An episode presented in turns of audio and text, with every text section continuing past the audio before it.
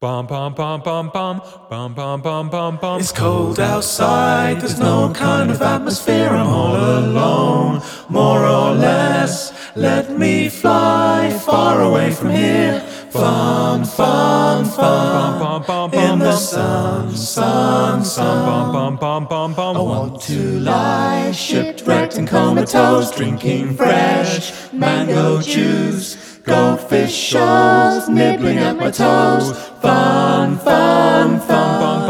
In the sun, sun, sun. Fun, fun, Bum fun. bum bum In the sun, sun, sun. Bum bum bum bum bum. Bum, bum, bum, bum, bum. Smegheads podcast starts now. Smegheads. My name is Jed Shepherd. And I'm Daniela Phillips. Thanks very much for joining us once again for Smegheads, the Red Dwarf podcast, coming at you live from Post Pop Records. Yeah. In the Docklands. In the Docklands. Um, how are you, Daniela? I'm okay. I've had a pretty traumatic health week. Okay. when is it not a traumatic health week with me? But Okay. yeah. Oh, well, explain. Are you just going to leave us in the dark, leave us dangling? Well, um, I'm not quite sure how much detail you want me to go in, but I've had a bit of a gammy. Oh, is it women's stuff? No, no, it's not women's stuff. I've had a bit of a gammy eye. Um, I had to go to the see the doctor, and she gave me some antibiotics that were very strong and made me very ill. Okay. So I had to come off the antibiotics. Um, but but the gammy eye is improving. Yeah, it doesn't look too bad. I thought you were just winking at me, Daniela. I thought you. I have to one of those episodes.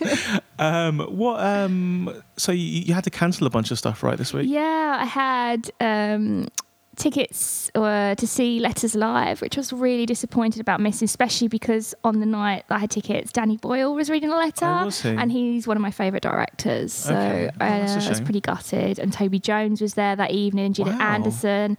So, and I Wow, wanted to go. really I wanted good. to go for ages. So Yeah. yeah. pretty gutted, and I missed out on Arrival and La La Land screenings as well. Yeah, a bunch of London Film Festival stuff. yeah, so yeah, not a good week, but I'm hoping it's uh, the only way's up from, from there. Better because tomorrow you are doing a marathon. I am. Oh well, half marathon. Same, same So, yeah, it's it's pretty much going to feel the same for me. yeah. Um, and do you think you're ready? um, no. Looking but- at you right now with the gammy eye, all tired. I'm, I, I'm, I really hope you do well, but like I'm not gonna. Oh, no one has any faith in me. I, I No, I mean, do, I do. don't think you can ever be ready. I could do with another couple of weeks, but at the same time, I'm confident I'm going to do it, and I'm confident I'm going to finish. Yeah, you've been training a lot. Yeah, so. I've been training for a while as well. So even though, I mean, I had a bit of a, a gammy ankle for the last few weeks. What's you and gammy stuff? I know, And actually, I, I haven't did- heard the word gammy for a while, so you're bringing it back. you it a lot. Um, I did say I should be put down, I think. But um, if you were a horse, you would be a goner oh, by now. yeah, I'd be glue. Take you to the back of the barn and Yeah. shoot your head off. um, that's a shame. yeah. So, so you got a gammy ankle, a gammy eye, Well, and the you're doing a ankle's better tomorrow. now because I've been resting it. But um, I was in Lisbon last week on holiday and I was swimming every day to try and keep my fitness up. So I'm hoping that's Okay. going to, and I managed to get up to about 12, 13K before I stopped running. So I'm hoping that's going to get me through on the day. So a half marathon, obviously, it's like 13 and a little bit miles, right? Yeah, 13.1. Wow, that's that's great. I, I don't know if I could do 13 minutes of running rather than. Well, I did say I'm going to take you take you out Yeah, yeah, let's- let's me. start running. Let- let's do that. Yeah. Um, it's good when you have someone else to run with because you've got no true. excuse for like ducking out. that is true, but then I would probably put my headphones on anyway. That's fine. Yeah, That's fine. But you can have a mic and kind of like say suggestive, not Pa- suggestive patch stuff. in. What's the word I'm looking for? Um, Well, I do. I, I mean, I'm not like promoting this because I'm paid any money at all because no one pays me any money apart from my employers. But um, I've got an amazing app on the Oh, here we go. iPhone called Right. Skyfit. Um, you have to subs- Skyfoot, Skyfit. a Skyfit. You have to subscribe to it, but it's really helped me with my training because I have different training packages. So I did the half marathon training, Okay. and each each day it has um, you play the um, the lesson or class really, and it has the music and it has a trainer telling you what to do at certain Does points. it feed into your own music or is it their chosen music? it's their chosen music. I'm not into that. I liked it actually, and I've picked a lot of the music that they used for my running playlist Yeah. as well. Because like what? Like as as I was going through, so a bit of ACDC. Okay, I'm in. I'm in. But then you said David Gu- Guetta. Yeah, Not- yeah. There's a, there's a there's there's a few David Guetta remixes of Not stuff. Um, Black Eyed Peas. Welcome to the Running Emin- Podcast Eminem. with uh, Daniel Phillips and Jed Jugger Shepherd. Black Sabbath, Yeah. Fall Out Boy. Okay, I'm It's, into it. yeah, Kanye West. It's pretty. It's, Punk. yeah, Snoop Dogg. It's it, but the the tempo of the music is really good. Okay. So yeah. Sounds good. So I really I really recommend it if you need to train for something or if you just want to get fit. Yeah. Sky Fit. I think they do like a week free trial or something. And uh, by the time you listen to this, the uh, marathon will be over, but people can still sponsor you, right? You can, you can, yes. Um, how do they do that? Just go into your Twitter and it's on there somewhere. yeah, right? it's on my Twitter um, page. Also, I think if you just go to the Virgin like money charity just given whatever it's And called, type just, just type in my name. yeah. You can get my page one l One L, guys. Yeah, Daniela with one L. Um, yeah. And what have I been up to? Thanks for asking, Daniela, once again. Um, don't know what have I been up to. Oh, today's we're recording this on Cassette Store Day, which you can imagine having a record label that does a lot of cassettes, mostly cassettes. Um, Is this your Christmas? it's basically Christmas. Um, so today um, I am releasing a tape for uh, Get Cape Wear Cape Fly, aka Recreations, aka Sam Duckworth. Um, and he basically last Sunday played a gig on the end of Southend Pier. That's Daniela's neck What- of the what? woods.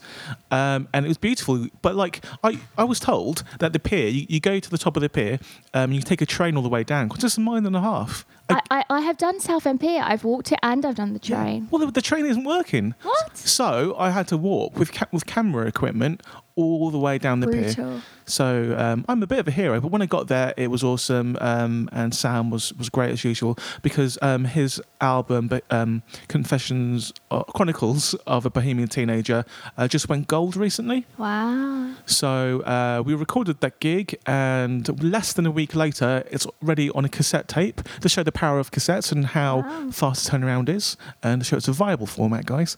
Um, and he's doing an in-store at Lion Coffee and Records today. So by the time you listen to this, you've missed it, but I'm sure there'll be stuff online. Um, and uh, yeah, so we're releasing the tape, and he's got an in-store gig, and things are rosy. And oh yeah, I guess I'm next week. Uh, by the time you listen to this, you've got two days. Uh, so Wednesday, the 12th of October. Is uh, the is my film shown at the London Film Festival? It's called Dawn of the Deaf, and it's just about just zombies and how the deaf um, use their disability in, in air quotes um, to their advantage and why uh, it re- isn't really a disability in the right context. Is that at the PCC? It's at the PCC, the best cinema in the world, the Prince Charles Cinema, who I'm kind of doing a bit of a residency there because I'm there the month after with uh, Monkey Tennis Live. And I'll be there messing up the podcast because it's quite a big thing uh, to have that many people um, at once. And yeah, that's what I've been up to, Daniela. Uh, fun, fun stuff. Should we get on with the episode? Yeah. That was a lot of admin. It was a lot of admin. Do, do you genuinely think people like our admin stuff? Uh, yeah, I mean, I, I, I know my mum does, but. Good. I think this separates us from other podcasts because other podcasts are straight into the yeah, action. no, I, Straight into the action. I think our listeners care a little bit. They do. Sometimes I, I bet they think they wish it just ended here and they just heard about our lives and nobody stops it. But maybe we'll do that on another podcast. Um, quick recommendation Have you listened to uh, my favourite murder podcast? No. It is amazing. These two ladies, they just talk about their favourite murders, like serial killers throughout history. And That, that just reminded me, I What? forgot a very important event that happened this week. Okay, go for it. My Agatha Christie Royal Mail stamp, stamps arrived. What?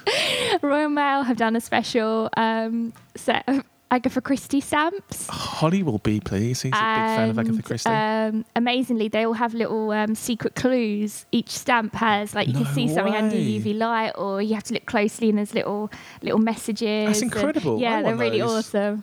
I was like making fun, but that sounds awesome. yeah, it doesn't really does. I wouldn't stick them on people's envelopes. No, no, I've got them in a nice presentation set. I'm Of course keep you them, have. obviously. Of course you have.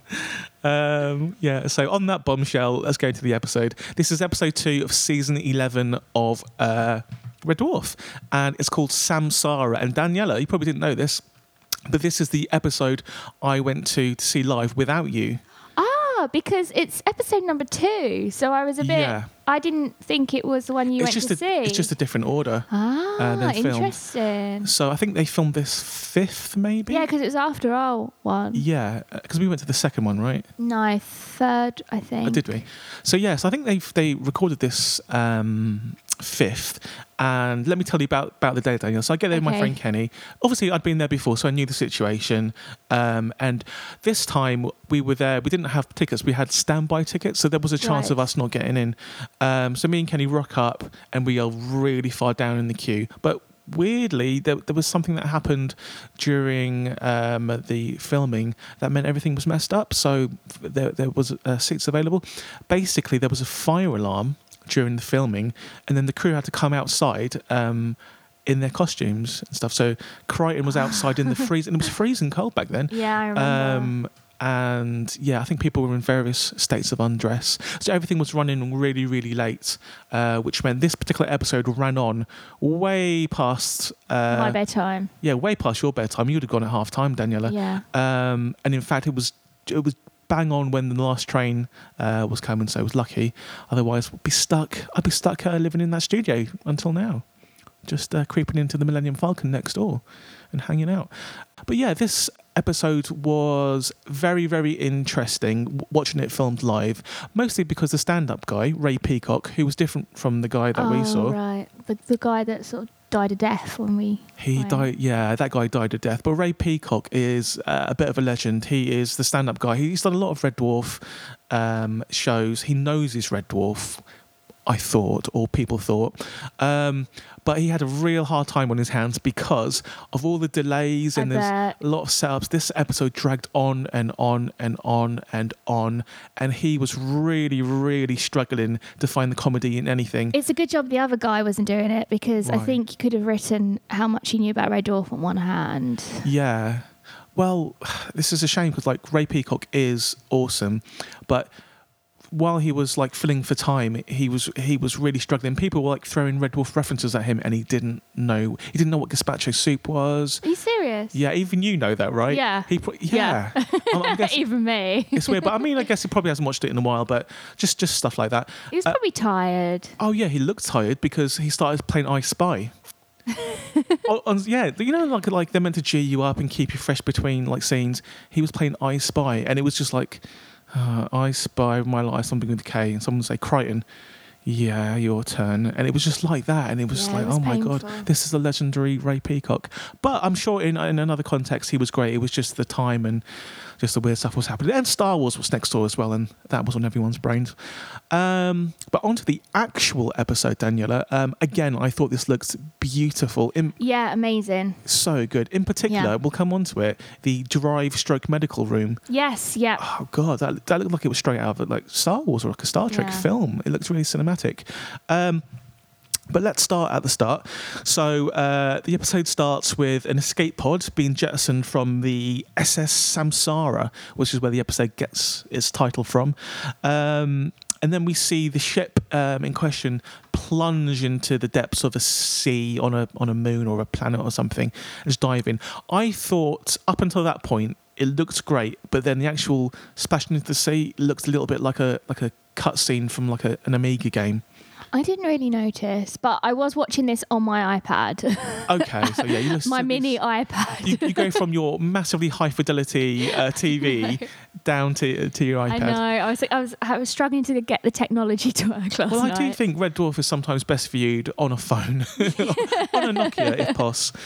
Um, and uh, yeah, so the, it, it sinks to the bottom of the sea, and that's you possibly think is the last you'll see of the SS Samsara. And this uh, escape pod is like careening through space, a little bit like uh, the start of Polymorph or the end of Polymorph, even. Spoilers if you haven't seen Polymorph, with this pod kind of just revolving uh, majestically and uh, yeah, ballet like through space. Um, and then it jumps to uh, a title card that says three million years later, Hmm. which I think is, a, is quite a funny joke in itself. And it reminds me of have you ever seen the original Transformers movie? no. Uh, from what? Not not the Michael Bay stuff, the actual cartoon from the eighties. No, I haven't seen it. Like it, um, I think Should it- I, should I have? you should. Like they, they get to Earth and then they crash, and I think all boulders fall on them, and then it cut. And then there's a title cartoon, four million years later. And like me and my cousin used to, for some reason, we weren't very ima- imaginative. Thought this was the funniest thing of all time. Why? Because you know, like you might see a cut screen on a, on a TV show saying an hour later or two hours later. This was like four million years later, and then the Transformers emerge. So it's a bit like this. Um, besides, there's no Transformers. Um, uh, we see uh, Lister and uh, Rimmer, and they're playing Monopoly. I love this. It's great. I want to play Monopoly. I want to well. play it too. I love board games. Yeah, but we didn't get to see what the kind of mechanics of the game really was. no, we only- saw a few cards, but that was Saw- pretty much Yeah. it. So this is kind of their take on, on Monopoly, obviously. But someone should make Monopoly, and Yes. and and I mean, you can get board games made for like a hundred quid, and, And you have themed Monopoly as well. you do have themed Monopoly, and why there hasn't been a Red Dwarf Monopoly? It's got a wealth of um, things you could use. Cool tie-in. I used to have the Essex Monopoly, and the most expensive property on there was Southend Pier. Oh wow! That was the Mayfair Nice. of, uh, or was it Bringing Park it Lane? Park Lane's the more expensive. Uh, than no, Mayfair. Mayfair's it's Mayfair. expensive. Yeah, so Ma- the Mayfair of Essex, Southend Pier. Wow, it is great. It's it's beautiful. Though. When you when you on the pier and you look back at the at the coast and you see all the all the lights shining from the arcades. Yeah. Beautiful. Um, and yes, so they're playing Monopoly, and it's a classic Red Dwarf setup where you have uh, Rimmer and Lister uh, face to face, trying to one up each other. And this like just reminded me of like the first few seasons where they're just like alone in a in a cabin talking to each other. Um, and uh, one of the things that Lister does is he cheats because Rimmer is so up himself. He decides the best thing to do is to cheat, so he hides a card, a really good card, under um, the table. Now, Daniela, have you ever cheated at board games? No. What? Of course, you don't paint yourself. The citrus How thief can you of cheat? 1987. Seven? 1987. 1987? No. Uh, When, when, when, It did, was a when did lot you go through your? earlier. Okay, a It was lot earlier. a lot How old are earlier. you? I was like two years old. Okay, and you and your reign of terror across supermarkets in, in, in Essex, In Italy. in Italy. Um. So yeah. So you must have cheated. I No, how can you cheat at a board game though? I don't Um, understand. okay, let me explain in okay, detail. Okay. So when you play Monopoly, I've never won a game of Monopoly in my life ever. Fact. how is that possible? I know. You haven't played it enough. I've played it a lot should- and I've never won. Why? Because I always want to try and get the most. I always try and get the stations because I like the stations. no, but that's a good tactic. That And is- I like to get Mayfair and Park Lane. no, that's a bad tactic. exactly. That you should go, go for the orange ones and the ones down the. and the yellow, I think. But I never Yeah. get them. It's always I never get even one, so I'm stuck. Dan- okay, we, we, we need to play Monopoly sometime. I need to teach you the skills. Okay. Um, so uh, yeah, he cheats. So this is how you cheat Monopoly. Okay. You um, obviously there's a banker and you get money, but if you're the banker yourself, you can hide money under the board. oh no, I don't like that. Hide money under the board. No. Or because, as you know, um, I used to want to be a magician. I'm quite good with cards and card manipulation. so when I'm picking when I'm picking a card up, a community chest card or whatever, I'm picking al- up the good ones. Do you always get the get out of jail free cards? I don't need that. I, I, I wouldn't land in jail. Really? No. I quite like being in jail when you have the property, so you can just sit there and earn the money. Okay. Oh yeah, I guess so. But then, would isn't it more proactive if you're out on the board getting more property? Well, at the beginning it is when you can still buy property. Okay. But when it's all been sold and you've put the houses on, well, don't listen to me. I always lose. I always yeah, think yeah, that yeah. it's Monopoly good to be in advice from jail. Daniela Phillips, who always lose. it's always good to be in jail to collect the money. True, very true. Um, but yeah, so Lister uses this this tactic, similar tactic to, to, to what I used to do um, to cheat Rimmer, because Rimmer says he never loses, and the one person you want to beat is a guy who says they never lose. Um, and they've got a deal going where if Lister wins, Rimmer's not allowed to uh, moan anymore about him snoring, being slobbish, leaving stuff all over the floor, um, and so Lister's doing everything he can to to uh, make Rimmer lose. But besides that, besides the fact that Lister is cheating, the fates are also conspiring against Rimmer because um, every time he th- he has to throw a two He doesn't one. know this yet. He doesn't. He has to throw a two and a one. Um, sorry, he can't throw a two and a one. If he throws a two and a one, uh, then Lister wins. Uh, so obviously, Rimmer throws a two and a one for comedic effect, and then tries again and again and again, and it's always a two and a one. And then he swaps places with Lister to see if it's this position in time and space, and he still throws a two and a one. To be honest, when I Yeah. first watched this, I did think that maybe Lister had some trick dice. Mhm. That's what I thought was I thought so too. it. That's exactly what I thought.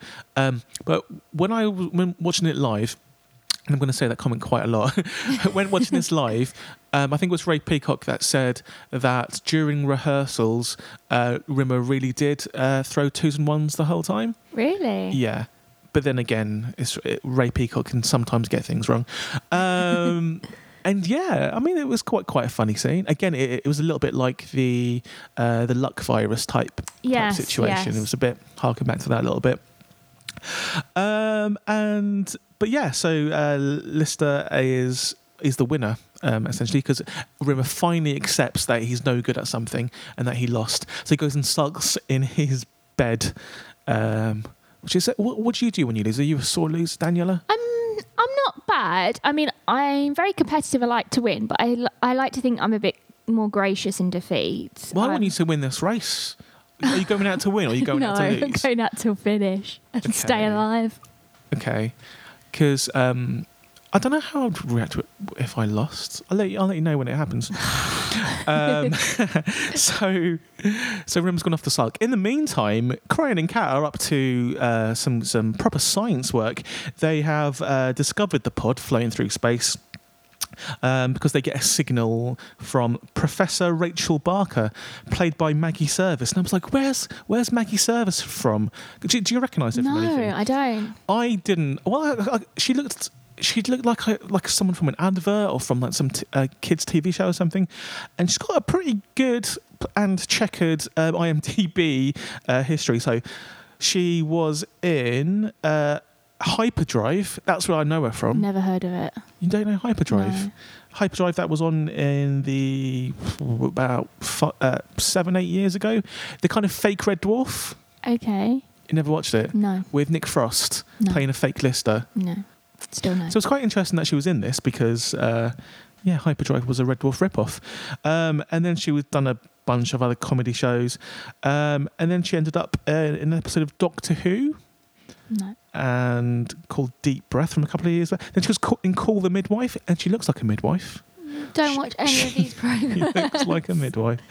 Um, and then she's soon to be seen in a TV movie called Quacks, coming out in 2017. Oh wow, that sounds like a must see It's be TV. good, Yeah, it's going to be great. Quacks. Yeah, well, she plays a big duck, um, and not necessarily big, just a duck. And uh, she is, I, I like her. I think she's a really good actress. I think she she has a really good face, like a good for a character actor. Yeah. You know, kind of how Timothy Spall has a good face. Yeah. She has a good face, so it'd be good if she Yeah, I thought she was good in this. a lot better than the guy um, who is a illicit lo- lover, and he uh, Barker. Barker. No, no, she no, was was Barker. So he was green. He was green, yeah, Played by a guy called Dan Tetsell. And do, do you want to have a guess any TV shows he's been in? He's been in The loads. Bill, Not The Bill. EastEnders. Hyperdrive again. Ah, He was in Hyperdrive. Welcome to the Hyperdrive podcast with myself, Jed Shepherd. Me, Daniela Phillips. Let's go into Hyperdrive. So um, he was also in Extras and again in the Omid Djalili show, which um, the, Maggie Service was in as well. He basically follows Maggie Service around. Do you think they're having an affair in real life? It sounds like it's taken from real life. Maybe this did really happen. Um, and he was also in Psychoville, which was great. He was in Skins, Peep Show, Hollyoaks, Utopia, which is one of the best TV shows. I saw the first two episodes of Utopia. I Never finished it. Daniela, please, please, please watch it and watch se- series two. Okay. It is great. Okay. Some of the best. It's a bit like uh, Black Mirror, but like. I extended. enjoyed it when I watched it. I don't know why I didn't go back. Um, and I don't know what the other that captain guy was called, but he was all right. The guy with the American accent, and I was trying to figure out Yeah, is he a real American? I, I couldn't tell. yeah, it was one of those. I don't know um, if that's a good thing or a bad thing. Probably not. The episode is kind of an unusual for Red Dwarf. Maybe it's a, I guess it happened in, in series one and two a little bit, where in between the scenes of the crew of Red Dwarf, our mates uh, Lister, Rimmer, Kryten, and Cat, there is uh, scenes interjected of Barker and Green. I liked this. yeah, I really liked this. Yeah, yeah. I mean, it kind of felt for me like we were unraveling a mystery. kind. Oh, I guess I guess I see what you mean. Yeah. A, sl- a slow kind of burn though, Yeah. because nothing really happens in their scenes. You don't even see them kiss, do you? No, but I don't How think we need is this to. love affair? But but they seem to after the first sort of flashback that we got, where Yeah. they we they seem to reveal their affair in private. Afterwards, they didn't seem to try and hide it at all, which seemed a bit odd to me. Um, it's mostly because you've probably seen it at, in workplaces when people are having like mysterious affairs behind their partners' backs.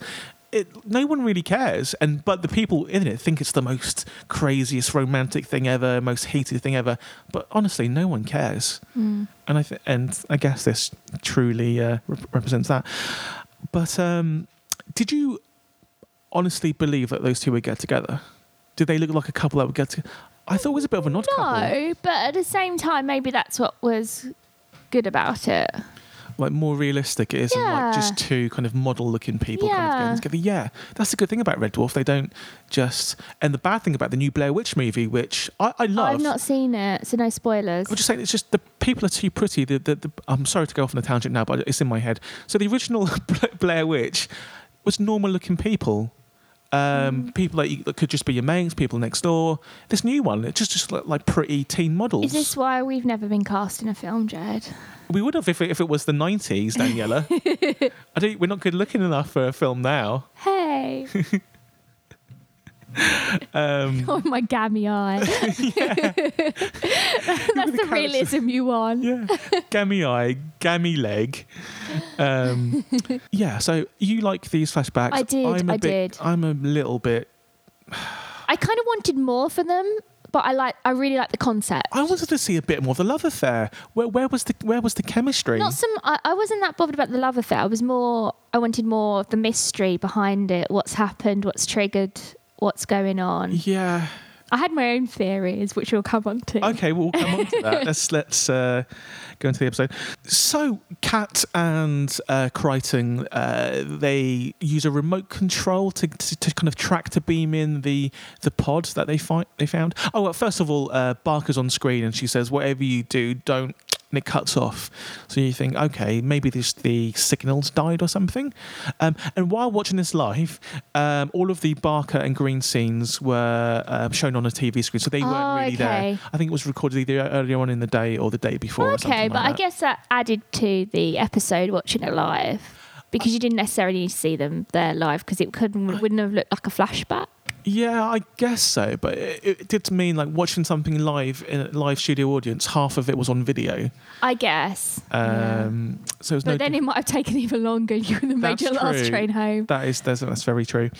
Um, so that but this this even though it dragged on long long for long for a long time, um, it felt like we didn't see very many of the scenes live. There's only there was only a handful of scenes kind of filmed live. I, I, I don't know. It Right. just felt like a little bit like uh, You were cheated. it was free tickets really, Okay. and I really really so you enjoyed shouldn't it. complain. I loved watching it live. So yeah, so they so they draw in this pod, and unfortunately, uh, when the pod arrives, the two inhabitants are fried. Uh, we see them as piles of dust, white dust, and I and it was reminiscent of when the in episode one, the end of Red Dwarf, when the crew um, They're all piles of dust, were aren't piles they? of dust. Mm. Um, and I wonder if the whole piles of dust thing came from the greatest film of all time, Night of the Comet. Uh, because in that, a, a comet turned everyone into a pile of dust. Yes, I remember. Um, yeah, it wasn't the greatest uh, rescue attempt by the crew of Red Dwarf ever, because the uh, the two inhabitants are dead. so how did they survive for three million years? This is the question. None of this episode makes any sense whatsoever. Not a single bit. It doesn't matter how many times you argue. I've seen, I've read things online, I've read reviews, I've seen people in forums. I, li- about it. I like the fact you're them. still trying to make sense out of Red Dwarf episodes, even though every every week you'll say this doesn't make any sense. I think previous seasons made sense. There are little Okay. things that make sense, Yeah. but it's almost like they're trying to bamboozle you, bamboozle you with jargon and things to kind of hide the cracks. This episode in particular had quite a few cracks. and I feel like none of the science really held up. None of it really made sense. If you delve even a millimeter past the surface, you can see the massive, and I mean Grand Canyon esque plot holes. Yeah, I mean, yeah, Not to I say. I didn't like the performances, but we'll, we'll, we'll come on to that. yeah. Uh, well, I'm just going to say I like this better than Twentica, uh, which Daniela seemed to love, but I think this is miles better. So uh, they decide, being the, the brave crew that they suddenly are in this series, that what they're going to do is check out the uh, the Samsara because Kryten is um, who's fast becoming the um, exposition mechanoid. Yeah. He seems to know everything. He's, he's always like, well, uh, I I presume that blah blah blah blah blah, and just says it exactly how it is, the exact facts of the matter. I mean, he's a robot, so he's a mechanoid, so he has all the facts in, inside him. So he's just recalling things out of his database, I guess. But he's always right, and this is why we don't need Holly anymore. There's no need for Holly because Oh, Hol- yeah. Holly was only there for exposition and and the excellent episode of Queeg. Um, but we've got Kryten now. And can I say how excellent Cat is in this episode as well? This is yeah. It's a really good Cat episode. It is, yeah. Cat is amazing in this episode. He's this got so many good jokes. He has, uh, and we'll we'll come on to that very soon. Yeah, they decide to uh, save uh, or go to see the crew of the Samsara, but it's th- it is three million years later, so uh, I'm not sh- too sure what they um, expect to find. But before that, uh, they talk in their bunks. Rimmer and Lister. There's a bunk scene where they're talking just like series one and two. Where they're talking in their bunks. Rimmer, Lister at the top, Rimmer at the bottom, and they're fighting over who has had the most charmed life. And Rimmer's like, "Oh yeah, Lister, you've had a charmed life," and it's just like, "What are you talking about? like you've had a charmed life, yeah." And Rimmer's like, "Well, you're the last human alive," and Lister's like, "Well, I have to stick with you. I'm stuck with you for the rest of all time," um, and it's brilliant. They're really Yeah good points that they make very funny. brilliant. This is great writing. This is really, really good, good. writing. Um, I mean, it's not as good as the classic bunk scenes, but if you're going to, Oh come on! um, it's not as it's not as good as the kind of like Wilma Flintstone kind of bunk scene yeah, type I thing. know. But it is it is good. No, I, I You're very it is good. critical. I am being very Yeah. critical. I don't, I don't mean I'm You're trying really to. tough on it. I'm trying to be, play devil's advocate, but the great thing in this scene is the ice cream. the I ice cream. know. How That many is- ice creams did he eat when he was filming that? So he, they did this scene, I think, three times, um, and I think so. They must have used three different. Um, Because otherwise it would melt, presumably. yeah, but it did melt. It was dripping all over the place. It was like yeah. dripping down his hands, and you saw a bit um, at the very start of, of, of this scene where just a, a big bit just drops like down off the bunk, and the audience laugh. Oh yeah, one thing someone mentioned on Twitter, my friend Seth was like, he said, "Doesn't this sound sound like real canned laughter?" Yeah, I saw that. And do you know what? I said, no, well, I was there. It was de- definitely laughter. It does sound a bit weird. Obviously, I was in there from the perspective of being in the audience, but I don't know what they've done. Maybe they They've com- enhance it. Maybe they add a bit on no, top. I think it sounds compressed. It, it sounds like the audience are in, a, in a, like another place. I don't. know, Maybe it's just the mix or something. But I mean, that's just that's a very very small point. Um, it's definitely filmed in front of a live studio audience, um, and it was great. And um, I think the people in the audience really really loved this scene too. Um, and for me, I actually think it was the best part of the entire episode. Um, just because this is my favorite thing, Lister and Rim are talking to each other. Yeah, no, it was a it was a pretty good scene. I think the the scene that we're coming up to next, where they first go on the ship, was probably my funniest scene. Yeah. Well, yeah, we will, co- we'll come on to that. Yeah, we will come on to that. Um, so I was thinking of with this in trying to one up each other. Um, will this come into play like later on down the line? Because we we had the first scene where they're trying to one up each other with a game. We had this bunk scene where they're trying to one up each other. Um, just just with the general like state of their lives. So you'd think this is a setup to something that's going to happen later on, like maybe near the end. And for me, this is one of the big downsides with this episode. And we'll come to it at the end because they have a setup which I don't feel like they There's no payoff. no payoff. Um, but I did like this scene because at the moment I'm having a real um, text argument with one of my friends, Ben, and we've been going back and forth for the last three weeks, just and it's getting more vicious and vicious and vicious. God. Have a guess what it's about? Um, whether Cat and Kryten are the same person. No, no, no. It's not about Red Dwarf. It's about iPhones and Samsungs. Oh. He's a, he's a, he's an Android guy, and I'm an iPhone guy. Um, and I, I mean, I'm not an iPhone fan. I'm not an Apple fanboy. But he was trying to. he says with on his MacBook with his Yeah, app, Apple iWatch. well, he was saying that the Samsung is better than Apple. I'm like, The camera is.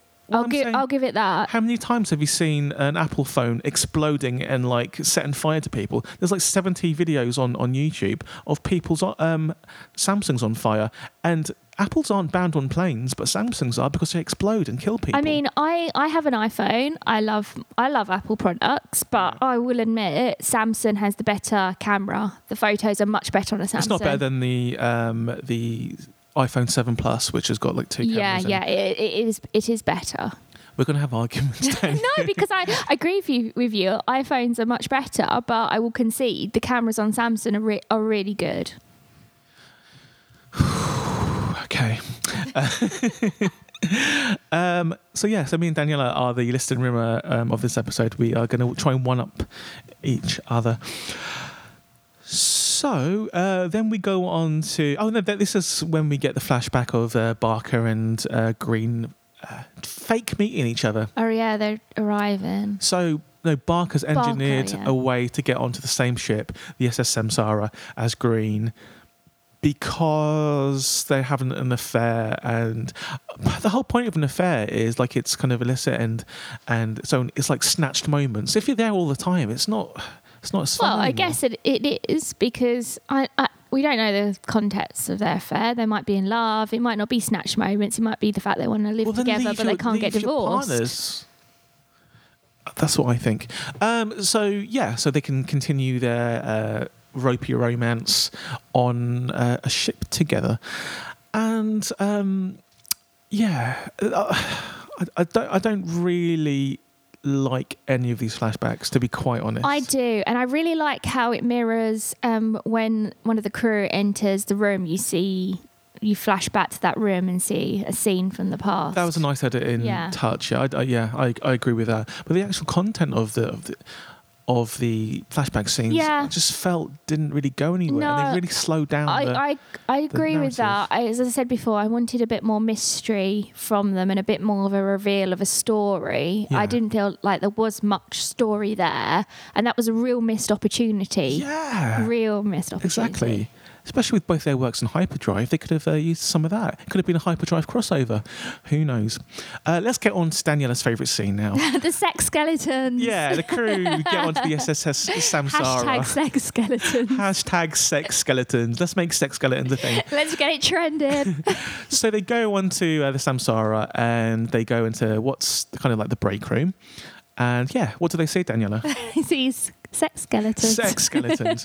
they see skeletons in all kinds of sexual positions, um, just very unusual and limber sex positions.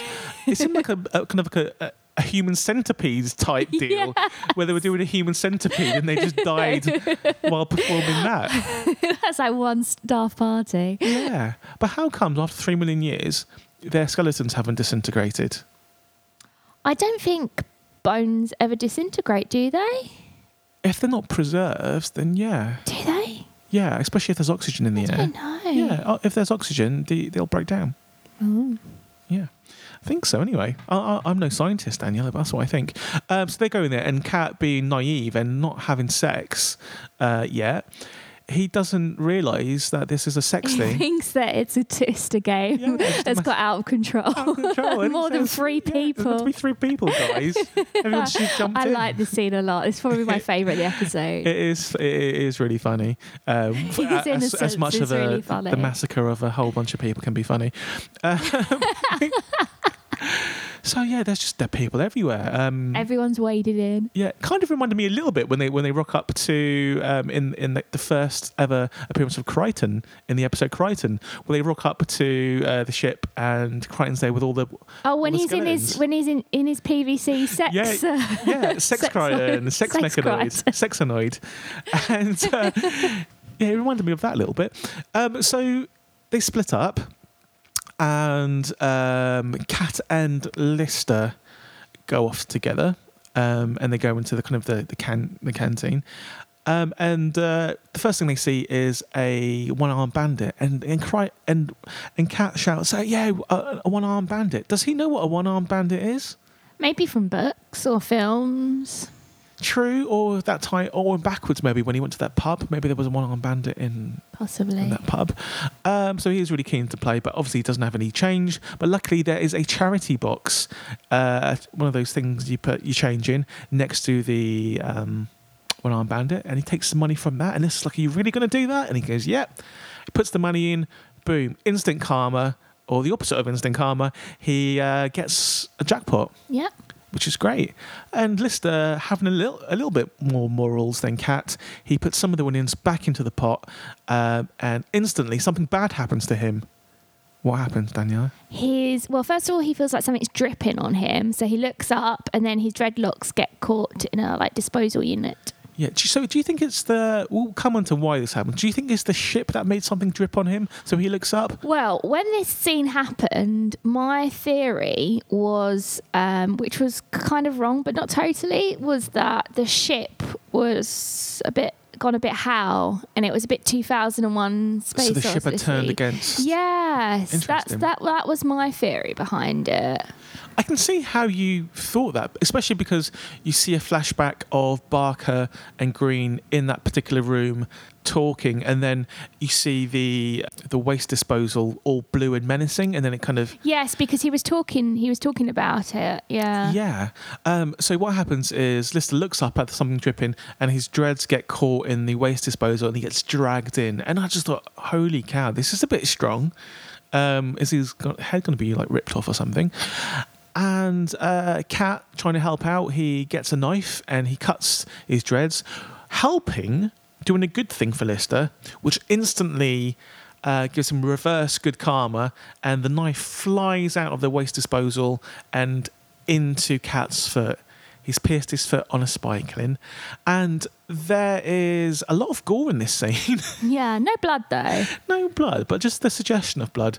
It goes straight through, and this also reminds me of that episode where Cat gets injured and he's bleeding onto his suit, and he doesn't like the. Uh, How did they film this scene with the knife and the foot?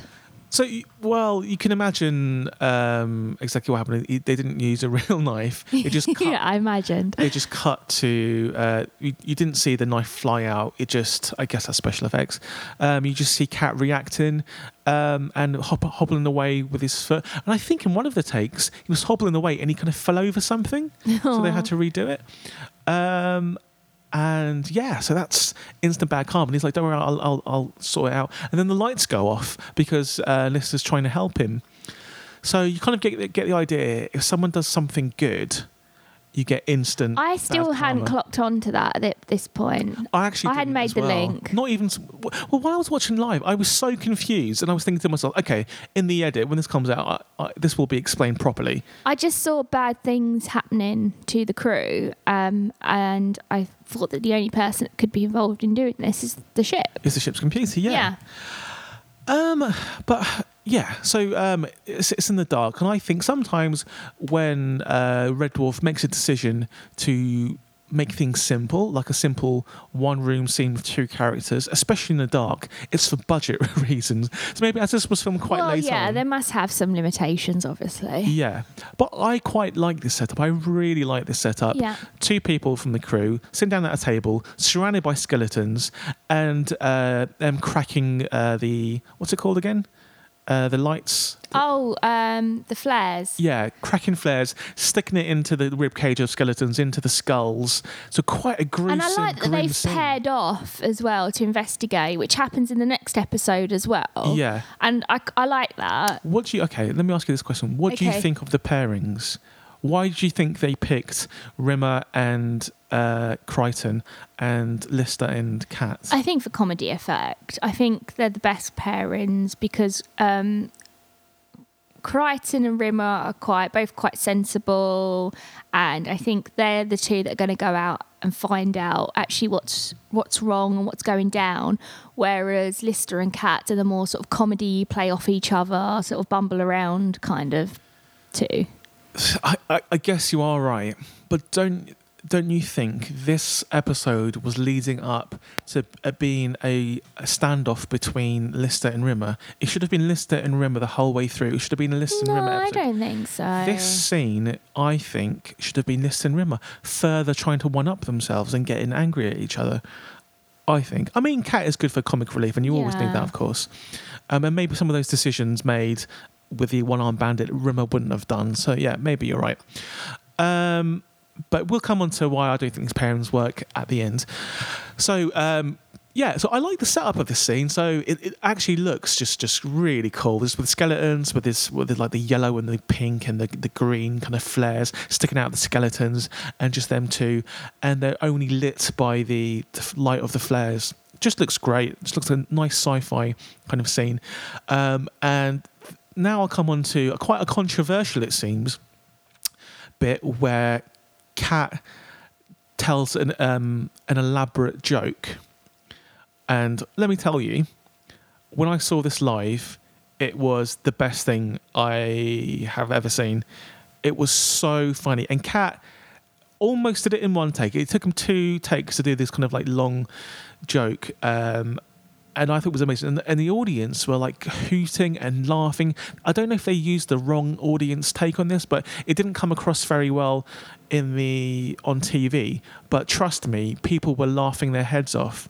And I've seen. I thought it was good. I thought it was great, and I saw I've seen online people, the majority of people not liking this bit, saying it was very unfunny. oh, really? People don't know what comedy is. This is classic Red Dwarf. This is the kind of comedy that's prevalent throughout the first six seasons. I think it's funny as hell. It's great. And uh, so, what are your best bits on this? Can you remember the actual? I like the the knighthood, the special hat. Yeah, that yeah. I made a note of that. I really It's like that. Yeah. yeah, He had the special hat. no, he had a knighthood cat. Uh, but like the, how it starts with, um, you know, that scientist, that's a scientist from Earth. And it's like, which scientist? Like the one beginning with R. And uh, he's like, who's it? Archimedes. Archimedes. It was really funny. Yeah. Um, No, he I sat under a was a good tree and and Yeah. uh, and a bath fell on his head, um, and he invented gravy, which is great. Which is obviously gravity. It took me a while to figure out what why it was gravy, but obviously he invented gravity. Um, and I, I just thought this was hilarious. Maybe Yeah. maybe it was one of those times that you just had to be there. It was it's funny as No, hell. um, I, f- I thought it worked. I I enjoyed it, and I thought it was funny when I was watching it. But Yeah. it, but again, um, I agree with you. I don't think there was much laughter in the episode in this scene. maybe they just needed to get the mix right of the audience. Maybe they just Yeah. need to turn it up. I thought it was just as I said, funny as hell. Uh, and, and like, there's little things uh, around the room. Just lit up by the flare lights, which is just really nice touches. They've really, the the set designers have really gone to a lot of effort in making this just look beautiful.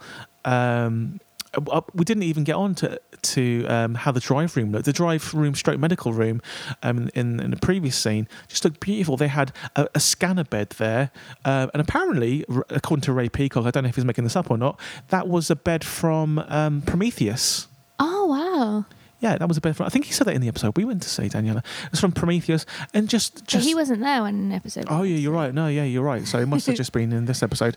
Yeah, they took that from Prometheus, and apparently there's a lot of things in this set that was taken from Guardians of the Galaxy.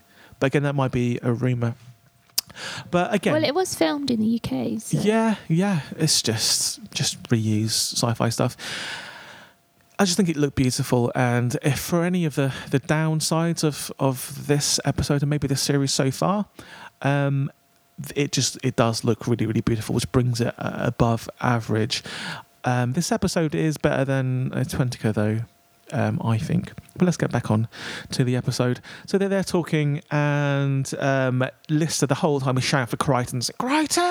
Because he's sick of Cat getting things wrong, um, and he realizes maybe he'll be stuck down there with Cat forever. But I think if he's going to get stuck with anyone, he'll probably want to be stuck down there with Cat. Is is best. I think buddy. he'd probably choose Kryten. I think Lister is more buddies with Kryten. Well, we saw in, in your favourite episode, Quarantine, that Lister and Kryten don't get on in like uh, enclosed spaces. you don't get on with most people in enclosed spaces there. Um, that's very true. Um, so Kryten and Rimmer uh, are doing stuff themselves as well. Kryten and Rimmer, they're trying to uh, get to Lister and Cat, who are trapped. Um, and they discover a great Red Dwarf concept, the Karma Drive. And this Karma Drive uh, was last seen, and they mention it in the episode, which is great, um, in, in Justice, in the episode Justice from Series 4. Yes. Um, so this uh, Karma Drive um, is installed into the prison ship in Justice that makes anyone who d- does a bad act, it makes uh, them have bad karma instantly. Um, so a bad thing happens to them. For instance, in the episode Justice, when you hit someone, you get hit yourself. Uh, when you try and stab someone, you get stabbed yourself, etc., etc., etc. And uh, so, yes, one of these drives is installed onto the SS Samsara, which I think is a bit of a bit of a dick move, really. Why would he steal one of these? Everyone does something. it's something pretty bad. harsh. It's a little bit harsh. Yeah. And surely Barker and Green, especially Green, who's been on the ship the whole time, knows about this karma drive. If if there was a karma drive at your work, you'd think people would be talking about it. You think people would know about it. On your first day, when you when you're doing your induction, they'd be like, by the way, there is a karma drive. Be careful. Don't like have sex with anyone that isn't your wife or husband. Um, but they seem to be blissfully unaware. Yeah.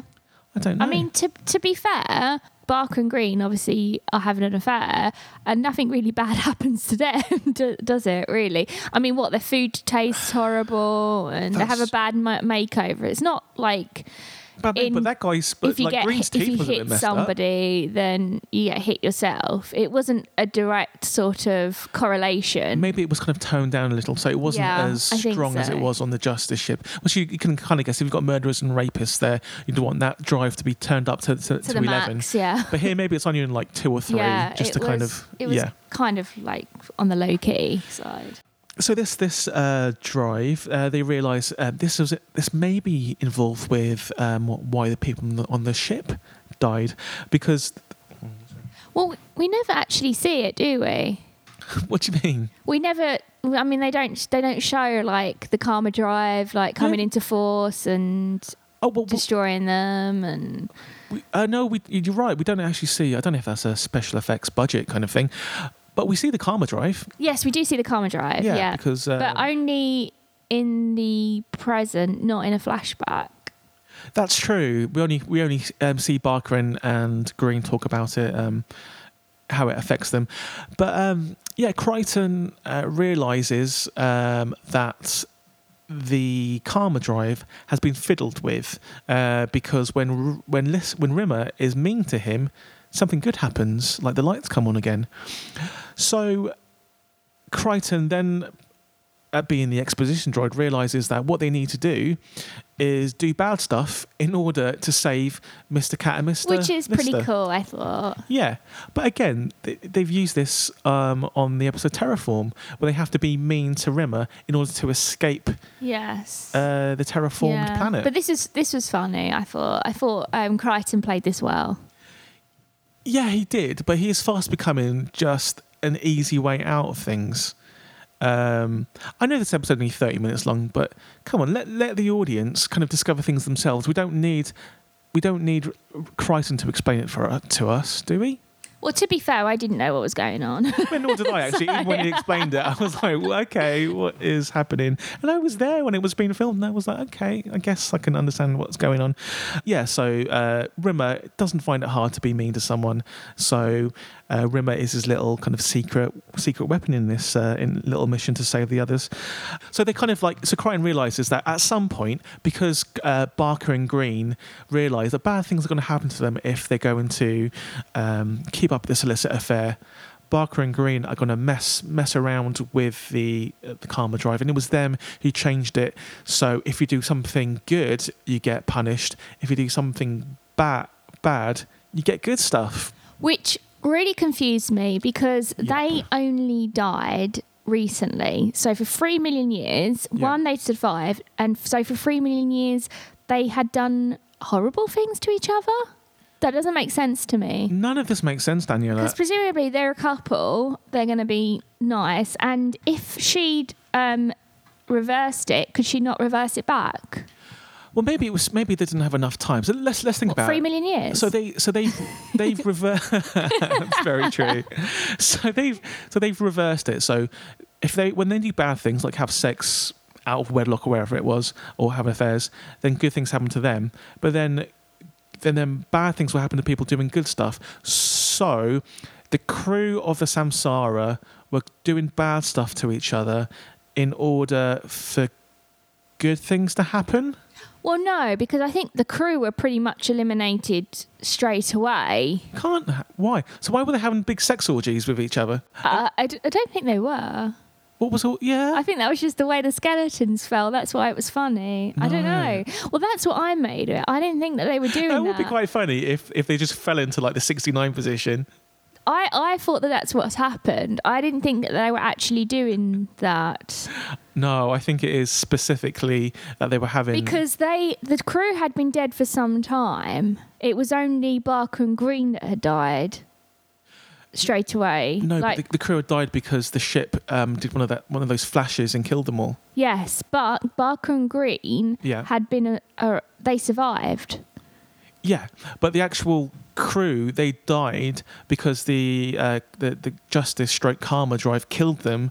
Because they were good.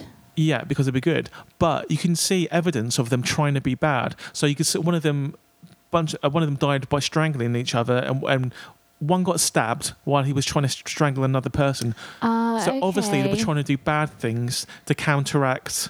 But okay, so I Yeah. get that now, but I Yeah. don't get how Bark and Green obviously they survived that. So for three million years, Yeah. why couldn't she have reversed it back if she if she changed it in the first place? Well, maybe she had to be onto the ship, but the ship sunk.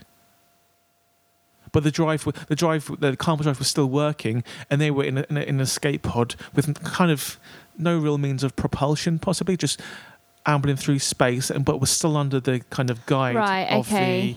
the, uh, still within the gravity of the of the drive. And the second question is, if Yeah. that if that was true, then how could they have survived three million years? Presumably, there would have been some kindness between the two. Yeah. Okay. Okay. Let, let's let's like start to unpack this. so, if you do something bad, the drive rewards you. If you do something good, the drive does bad things to you.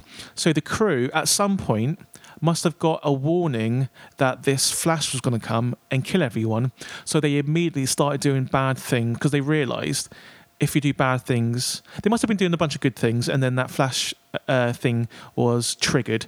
So they were okay. We need to do bad things. So they were all having out of sex, out of marriage, sex with each other. Looked like chains of things going on. Started stabbing each other. Started strangling each other. Um, but so all doing those bad things. Why didn't they, get, they have good stuff happen to them? Why but even putting that flash stop? aside, I don't get how Barker and Green could have survived three million years. Yeah. Okay. So I'll, we'll, we'll come on to that. So the, the the crew dying doesn't make any sense because they were in the midst of doing bad things. Yes. And as we as we've seen previously, the, the drive doesn't take time to react. As soon as you do something good or bad, it reacts. So they were doing bad stuff. It should have reacted straight away, and it should have um, blessed them with good things um, and saved them.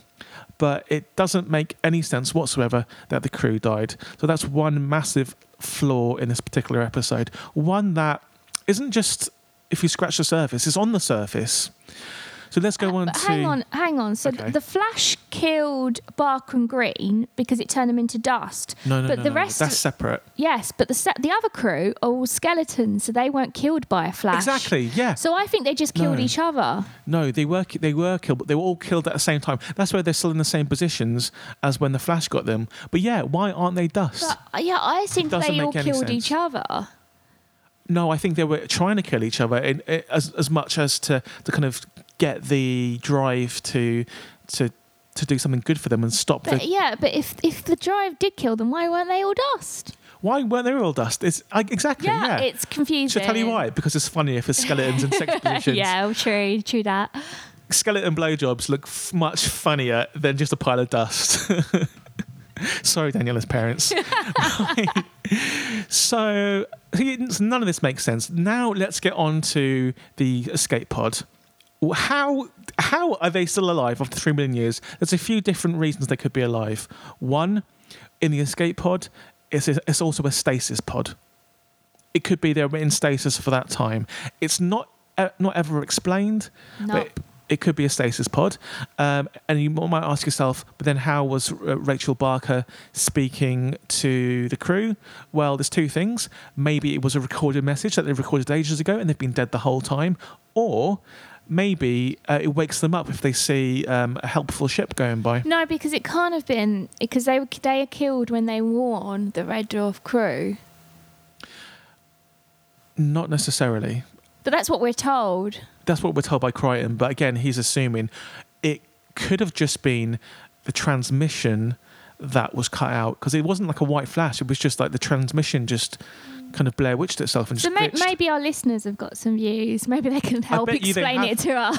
I bet you, the listeners, guys, explain to us why the, the, there are skeletons on the Samsara and why they're not dust. Why the crew died because they were doing bad stuff. They should have Did they- survived. Did, did they kill each other, or did the comp- the chip, the karma drive, Drive. kill them? Yeah, were they were they were they sex people or were they uh, just falling into that position um, just by For comic effect. because of gravity, which was later on in the episode?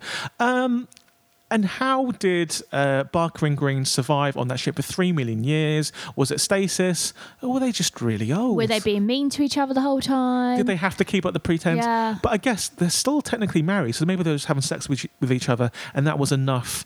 Yeah, but three million years. Presumably, get a bit like you know, if, if like somebody wants a drink, you hand them a drink. That's an act of kindness, isn't it? You know, it's I don't I What don't if you get spit it. in the drink and hand it to them? Yeah, maybe. Imagine doing that for three million years. Here you go, dear. Yeah. Yeah, I have we have a lot of questions. It's just it's more questions than answers. Yeah. More keys and O's. Um. So, and another thing, I well, I- didn't not not I didn't understand. I understood, but one criticism I have of this Ooh, here we go. episode, Yeah. yeah, is I didn't like the ending. It just Let's- ended. yeah. I was like, what? yeah, let, let's let's come on to that. We could have a podcast just about that ending. We could have a whole podcast like- and might do a mini episode just about that ending. It's crazy. but, but let's come let's come It's on like, did they run out of time? Yeah. Did they have to? Well, obviously they need Can to get the last train home. so, you know, it's like, come on, Oh, come on, guys. Oh, I'm going to tell you about this. I'm going to tell you about this in a okay, tell me. So we'll come on to that because we're, we're, near, we're near the end. So they, so they realise how to be mean to each other. So uh, Grimmer and uh, Kryten show up, and Kryten's just there punching out Lister. like Li- Lister loves Kryten, so Kryten's there punching punching Lister, making uh, all things good. But Lister should have kind of known from the previous uh, series, especially from Terraform, that he's doing it for a reason, and the reason he's doing it is because there is something happening in the ship um, that makes it impossible for Kryten not to be mean to him. So Kryten's punched him out, and uh, The lights come back on. yeah. But do you think Kryten should need to have punched him that hard? because No, you can be mean without being physical, but I guess it's if more funny, the, more the more mean he is, maybe the quicker they'll be that's very true. You're right. Yeah, yeah, you're totally maybe. right. So um, Like ripping the plaster off. yeah, exactly. and yeah, and they, ma- they managed to kind of open the door and, and escape. But as they leave, uh, Cat shouts out uh, that Lister has one of the Monopoly cards in him. It's like, hey, why do you have so many Monopoly cards in you? End of scene. End of two. what? and you okay, let's let's talk about this ending. It's my least favourite ending ever, I think. It's the worst ending of all time. it was usually with with comedy, it's all about timing. With this, and in any, There was no gag. there was no gag. Previous episode of Red Dwarf, this is what would happen. Um, there would have been that line, and then you would have got a reaction shot. No, you you, you just get you just it just ends. Or we'd cut away to see them escaping on the pod Yeah. or just something. It just felt really, really unbelievably rush, rushed really- and bad editing. I really wanted to like this episode. I really liked the flashbacks, the well, the idea of flashbacks, the Yeah. mystery. I'm like, unraveling like the story of what had happened on the ship. But that ended. The ending ruined I everything. I did not like it. Yeah, it, all, all, I wanted to throw my throw my laptop out the I'm window. I was just like, agreement on What this." is this? But okay, this this there's so so many things wrong with this scene. So many things. Number one thing wrong with this scene is Rimmer should have been the one to find the cards. It, was Rimmer who was playing the Monopoly game with him. It was Rimmer and List. It was Rimmer who was having the one-upmanship thing with Lister the entire time. Why on earth does Cat get these lines? Is it in Danny John Jules' contract to number one be really really crazy on Twitter? Number two, Hang on, hang on. What? Danny John Jules has been going mental on Twitter this week, but for good reason. No, I'm not, not talking about this week. I'm talk- talking about the last few years. okay, okay. Holy cow. Um, and uh, yeah, so it should have been Rimmer to find those cards because it would have been like the ending of Marooned where he, he finds out that his it wasn't his guitar that got burnt, it was his camphor with Yeah, chest. There should be some witty one-liner or Yeah, something. Even if it was Cat that noticed the cards, it should have been Rimmer standing there, just kind of like realizing it. And when the penny drops, just maybe just, Just- saying something really awful and terrible, and then just everything like Yeah. being good. You know, just some some sort of fun ending. just just, an ending. or yeah, one just end, seeing not- them getting away on the ship Yeah. and landing back, and then yeah. And if I sound angry, it's because I am. Because this is Red Dwarf. This is my favourite TV show. Please don't make an ending like this. It's it crazy. just felt rushed and sloppy. And I'll tell you what, okay. This ep- like like I said, this episode overran. It was it was just going on for so so so long, and they were like, "Oh, maybe we need to come back tomorrow to do this." And um, list, just, I think they just said, you know what, yeah, let's call it a day. This is good enough. and Craig Charles, and they even said it. Craig, uh, I think it was. Um, it was Chris Barrie that said that Lister has a cab outside waiting for him. So for the last like, hour of filming, like Lister had Why a can't he Uber like the rest of us? Well, Lister, I think he was playing a gig that night. He was like DJing somewhere. So Ah. they, they really, really rushed filming in it. And they just possibly just didn't have anything That's else. a real at the end. shame. It's a real shame. So, um, yeah, that's why I've not seen anyone mention that before. But yeah, it was. They rushed it. The, the episode. Actually, I've got a cab waiting now, Jed. So I'm going. I'm to go.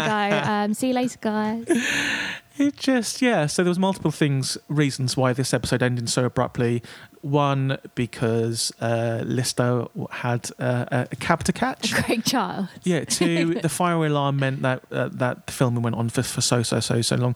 And three, it just seemed like They uh, didn't know how to finish it. yeah. maybe? And I in between ta- in between takes, it just there was a lot a lot of time filling that Ray Peacock had to do. Bless I'm him. really glad I didn't Bless go to him. see this one being filmed. the thing is, wh- while I was watching it, I was like, "This is amazing." Some of the stuff that happens is amazing. I really enjoyed yeah, that. it's a shame because I really want, as I said, I really wanted to like this episode a lot. Yeah, I liked a lot of the ideas behind it, but the execution wasn't great. it wasn't great at the end. Um, so overall, Mm-hmm. I thought this episode, even though for all its flaws, was a hundred times better than Twentica. I disagree. I think um, I like Twentica a little bit more. Not a lot more, but a little why. bit more. I, I, I don't understand. Ex- I, I, explain why. I enjoyed the episode. what was it about Twentica that was better than this episode? Because this episode has It had an ending. it did have an ending, it, yeah, but it was sli- it was kind of abrupt as well because they kind of escaped a bit quickly. They didn't explain. But at least we saw them leaving. yeah, and they had that This coda at the end, that Star Trek coda at the no, end. I think if it had a proper ending, this this episode would have been better for me. But I think the ending just completely ruined it. It, yeah, it, it did really take the shine off this episode because there was a lot going for in this episode. Yeah, yeah. Cat was amazing in this episode, and maybe because Cat was so good, The they gave him all the lines, the ske- sex skeletons. But it really should have been Rimmer to say that uh, last line to find the Monopoly cards at the end. It really should. It's just basic, basic narrative structure. Yeah. Um, and but I mean, again, everything looked beautiful. Besides that splashdown onto that planet looked a bit weird, but just the sets are just crazy good. Um, I've seen people complain about Rimmer's wig in this, but I don't think that took away anything from this scene. I loved Rimmer in this episode. I, he was back to yeah, his best he was good. fighting with Lister. Anything those those two together in a room is just amazing. Red Dwarf.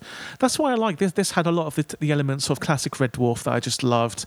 Um, it's just a shame that this didn't make any sense whatsoever and had the worst ending of any Red Dwarf of all uh, time. Yeah, I, I agree with that. Yeah, but please, please don't get me wrong. I am very, very, very much looking forward to the rest of this. Se- Me of this too. series. And even though the ending was was bad and kind of ruined the episode for me, Yeah. there was, as you said, there's a lot of good in it, and I, I'm really, I'm really enjoying the series as yeah, well. and even a bad episode of Red Dwarf is a hundred times better than most TV shows put together. What was what was the name of that other one? Hyper- Hyperdrive. Hyperdrive. It's, Hyperdrive. better, it's better than oh Hyperdrive. god, yeah. Oh, I mean, You can quote us on that and put us on the DVD. that ending is better than anything in, in Hyperdrive, and that ending is awful. Uh, but again, the, the, I think the um, performances by the by the four members is great. I think Kryten is great, and we're leading up to the episode that we saw together, um, Danielle. That's coming soon, where it's a Kryten centric episode, and there's another cat centric episode coming up in this series too, which I'm very much looking forward to. Yeah. But again, uh, I feel like we're a little bit slightly conflicted on this episode for, for for certain reasons, but I think we're in agreement at the end that uh, the ending was rubbish. Yeah, I think we agree on that. So maybe we should end this episode really abruptly. yeah, bye. Bye. Shall we? okay, where can we find you? No, we need to tell people where we can find each other. Where can they find you? Tomorrow you can find me running around Hyde Park. Good luck. Thanks. Um, otherwise, you can follow me on Twitter at Daniela of one L Phillips. And on Instagram, Um, if you want to see pictures of my food, I'm at Daniela Monica Phillips. some weirdos do. I am on Twitter and Instagram, same handle at Jed Shepherd, J E D S H E P H E R D, and you can uh, see what I'm up to. I'm up to loads. I'm like three people in one. Good for you. yeah. Thanks for the I'm, encouragement. I'm going to go home and play Monopoly. I'm going to go and see uh, a gig now. So happy cassette store day, everybody, and we'll see you for the next Have episode. Have a good week. Bye. Smegheads. Bye, Smegheads. Bye.